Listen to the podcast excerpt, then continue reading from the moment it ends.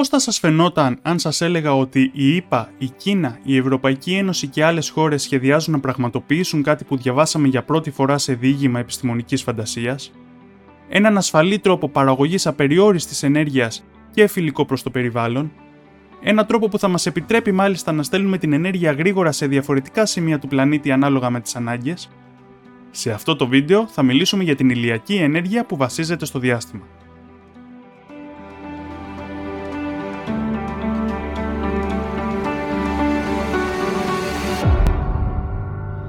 Όλα ξεκίνησαν το 1941, όταν ο Ισαάκ Ασίμοβ έγραψε το διήγημα επιστημονικής φαντασίας Reason. Σε αυτό το διήγημα φαντάστηκε ένα διαστημικό σταθμό να μαζεύει ενέργεια από τον ήλιο και να την εκπέμπει σε διάφορους πλανήτες με μορφή μικροκυμάτων. Όμως οι ανάγκες της εποχής μας ίσως μετατρέψουν την επιστημονική φαντασία σε πραγματικότητα. Ο τρόπος με τον οποίο αναπτύσσαμε τον πολιτισμό μας τόσα χρόνια δεν είναι βιώσιμος και δεν μπορούμε να συνεχίσουμε σαν να μην συμβαίνει τίποτα. Οι συνθήκες σήμερα μας οδηγούν στην αναζήτηση καθαρών πηγών ενέργειας. Η υπερθέρμανση του πλανήτη, για την οποία μπορείτε να μάθετε περισσότερα στο βίντεο πάνω δεξιά στην οθόνη σας, μας αναγκάζει να αλλάξουμε μεθόδους άμεσα. Γι' αυτό το λόγο οι ανανεώσιμες πηγές ενέργειας αναπτύσσονται ραγδαία τα τελευταία χρόνια. Όμως και εκείνες έχουν σημαντικά μειονεκτήματα. Η ηλιακή ενέργεια είναι μια εξαιρετική λύση, αλλά έχει δύο μεγάλα μειονεκτήματα. Το πρώτο μειονέκτημα είναι ότι δεν φτάνει όλη η ενέργεια του ήλιου στην επιφάνεια της γης, επειδή το 30% αντανακλάται από την ατμόσφαιρα και επιστρέφει στο διάστημα. Το δεύτερο μειονέκτημα είναι ότι κατά τη διάρκεια της νύχτας οι ηλιακοί συλλέκτες δεν παράγουν καθόλου ενέργεια.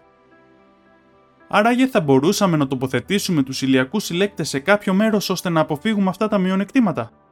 Η απάντηση είναι ναι. Στο διάστημα.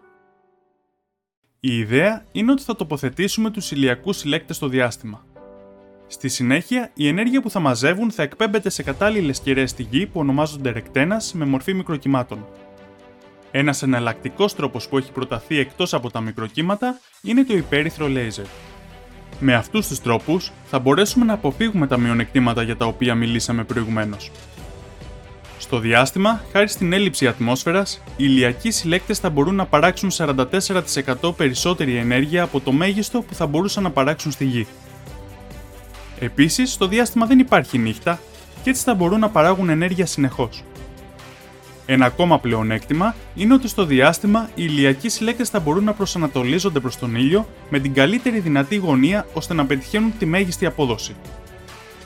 Τέλος, η ενέργεια από το διάστημα θα μπορεί να ανακατευθυνθεί γρήγορα σε διαφορετικές περιοχές του πλανήτη, ανάλογα με τις ενεργειακές ανάγκες. Όμως, και η διαστημική ηλιακή ενέργεια έχει αρκετές δυσκολίες. Μπορεί στο διάστημα οι ηλιακοί συλλέκτες να μην χρειάζεται να αντέξουν τον άνεμο και την κακοκαιρία της γης, αλλά θα χρειαστεί να επιβιώσουν από διαστημικούς κινδύνους όπως οι μικρομετεωρίτε και τα διαστημικά σκουπίδια ή ηλιακές εκλάμψεις. Επίσης, ένα ακόμα μειονέκτημα είναι οι απώλειες κατά τη μετατροπή της ενέργειας. Όμως η μεγαλύτερη δυσκολία και ο λόγος που δεν έχει φτιαχτεί κάτι τέτοιο στο παρελθόν είναι το κόστος της κατασκευής και της συντήρησης. Η πρώτη δυσκολία είναι η αποστολή των υλικών στο διάστημα, η οποία είναι πολύ ακριβή. Επίσης, ενώ στη γη η κατασκευή και η συντήρηση των ηλιακών πάρκων είναι σχετικά εύκολη, στο διάστημα αυτό θα πρέπει να γίνει τηλερομποτικά, Συνεπώς, το κόστος της επένδυσης δεν ήταν ανταγωνιστικό. Όμως η τεχνολογία προχωράει. Οι πύραυλοι πολλών χρήσεων έχουν ρίξει πολύ το κόστος της πρόσβασης στο διάστημα. Αυτό, σε συνδυασμό με άλλες διαστημικές τεχνολογίες που αναπτύσσονται, κάνουν το σχέδιο ρεαλιστικό. Ο λόγος που έχουν επιλεχθεί τα μικροκύματα για την αποστολή της ενέργειας στη γη είναι επειδή μπορούν να διαπεράσουν την ατμόσφαιρα πολύ καλύτερα από το ηλιακό φως. Σε αυτή την περίπτωση, οι δορυφόροι θα βρίσκονται σε γεωστατική τροχιά, δηλαδή δεν θα κινούνται σε σχέση με την επιφάνεια της γης. Και έτσι η κεραία θα στοχεύει τους δέκτες στη γη ευκολότερα. Επίσης, οι δορυφόροι δεν θα περνούν για πολύ από τη σκιά της γης και θα μαζεύουν ενέργεια συνεχώς. Η γεωστατική τροχιά βρίσκεται σε πολύ μεγάλο υψόμετρο και η ακτίνα των μικροκυμάτων επεκτείνεται μέχρι να φτάσει στη γη. Με αποτέλεσμα η ρεκτένα στη γη που θα λάβει τα μικροκύματα να πρέπει να έχει διάμετρο 10 χιλιόμετρων από την άλλη πλευρά βέβαια, ήδη δεσμεύουμε τόσο ή και περισσότερο χώρο για τις μεγαλύτερες φάρμες φωτοβολταϊκών που έχουμε φτιάξει. Τέλος, ένα ακόμα πρόβλημα είναι ότι οι διαστημικές κατασκευές θα είναι τεράστιες. Επομένως, θα χρειάζονται αρκετές εκτοξεύσεις πυράβλων ώστε να συναρμολογηθούν και το κόστος θα είναι πολύ μεγάλο. Από την άλλη πλευρά, εάν επιλεχθεί το υπέρυθρο λέιζερ ως τρόπος για την αποστολή ενέργειας, οι δορυφόροι θα είναι μικρότεροι, άρα θα μπορούν να τεθούν σε τροχιά με μία μόνο εκτόξευση. Επίσης, θα βρίσκονται σε μικρότερο υψόμετρο. Τέλος, η ακτίνα λέιζερ θα είναι πολύ λεπτότερη, με αποτέλεσμα να μην χρειαζόμαστε τόσο μεγάλους δέκτες στη γη.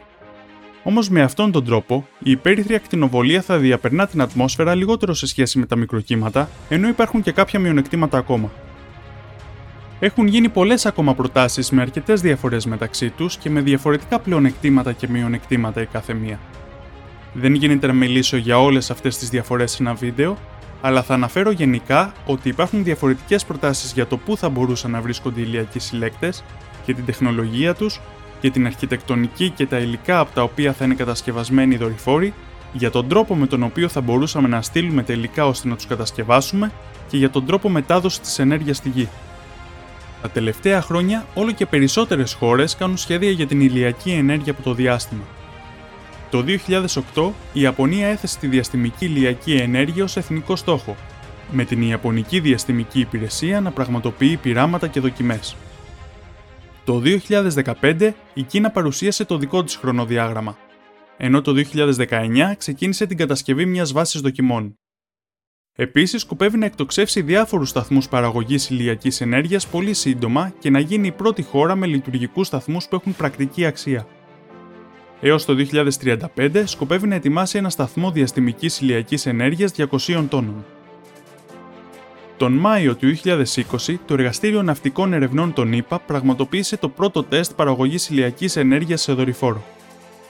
Επίσης, το Πανεπιστήμιο Caltech σχεδιάζει να εκτοξεύσει στο διάστημα μια δοκιμαστική συστοιχεία δορυφόρων παραγωγής ηλιακής ενέργειας έως το 2023. Το 2022, η Ευρωπαϊκή Διαστημική Υπηρεσία ανακοίνωσε το πρόγραμμα Solaris, το σχέδιο είναι να εκτοξεύσει αρκετούς δορυφόρους παραγωγής ηλιακής ενέργειας 10 φορές βαρύτερους από το Διεθνή Διαστημικό Σταθμό. Ολόκληρο το δίκτυο θα μπορεί να καλύψει από 25 έως 33% των ενεργειακών αναγκών της Ευρωπαϊκής Ένωσης. Τέλος, άλλες χώρες που έχουν δραστηριοποιηθεί στην ανάπτυξη αυτής της τεχνολογίας είναι η Ρωσία, η Ινδία και το Ηνωμένο Βασίλειο. Η ηλιακή ενέργεια που βασίζεται στο διάστημα θα μπορούσε να χρησιμοποιηθεί με λέιζερ και στο φεγγάρι ή στον Άρη ώστε να τροφοδοτεί με ενέργεια τις βάσεις που θα φτιαχτούν εκεί. Εάν θέλετε να μάθετε περισσότερα για την κατασκευή σε λινιακής βάσης, μπορείτε να δείτε το βίντεο που εμφανίζεται πάνω δεξιά στην οθόνη σας. Ένα πολύ πιθανό αρνητικό σενάριο είναι η πρώτη χρήση της διαστημικής ηλιακής ενέργειας να γίνει από το στρατό, και στη συνέχεια η τεχνολογία να περάσει στους πολίτες για ειρηνική χρήση όπως έχει συμβεί με πολλές άλλες τεχνολογίες του παρελθόν. Αυτό μπορεί να συμβεί επειδή για ένα στρατό που έχει παραταχθεί αρκετά μακριά μπορεί να είναι πολύ δύσκολο να λάβει καύσιμα. Σε αυτή την περίπτωση θα ήταν διατεθειμένος να αγοράσει την ενέργεια και ας μην ήταν οικονομικά ανταγωνιστική ακόμα. Τέλος, αυτή η ενέργεια μπορεί να είναι χρήσιμη σε απομακρυσμένες περιοχές και σε περιοχές που μόλις έχουν πληγεί από τυφώνες ή άλλες φυσικές καταστροφές και μην είναι ακόμα οικονομικά ανταγωνιστική. Αυτό που φαντάστηκε ο Σάκα Σίμοφ πλέον δεν είναι επιστημονική φαντασία. Έχουμε ήδη ερευνήσει τις τεχνολογίες και μένει να επιλύσουμε τις τελευταίες προκλήσεις μηχανικής. Αυτό ήταν το δεύτερο βίντεο που έχω φτιάξει για κάποια εναλλακτική πηγή ενέργειας. Εάν θέλετε να δείτε ακόμα έναν τρόπο που θα μπορούσε να λύσει τα ενεργειακά μας προβλήματα, δείτε το βίντεο για την πυρηνική σύνδεξη που εμφανίζεται πάνω δεξιά στην οθόνη σας. Εσάς, ποια είναι η άποψή σας, Πιστεύετε ότι αξίζει να επενδύσουμε στην ηλιακή ενέργεια που βασίζεται στο διάστημα; Γράψτε μου στα σχόλια. Εάν σας άρεσε αυτό το βίντεο, κάντε like, εγγραφή και πατήστε το καμπανάκι ώστε να ειδοποιήσετε κάθε φορά που ανεβάζω νέο βίντεο. Επίσης μπορείτε να με ακολουθήσετε και στα social media. Σας ευχαριστώ για την προσοχή σας. Καλή χρονιά και θα τα ξαναπούμε στο επόμενο βίντεο.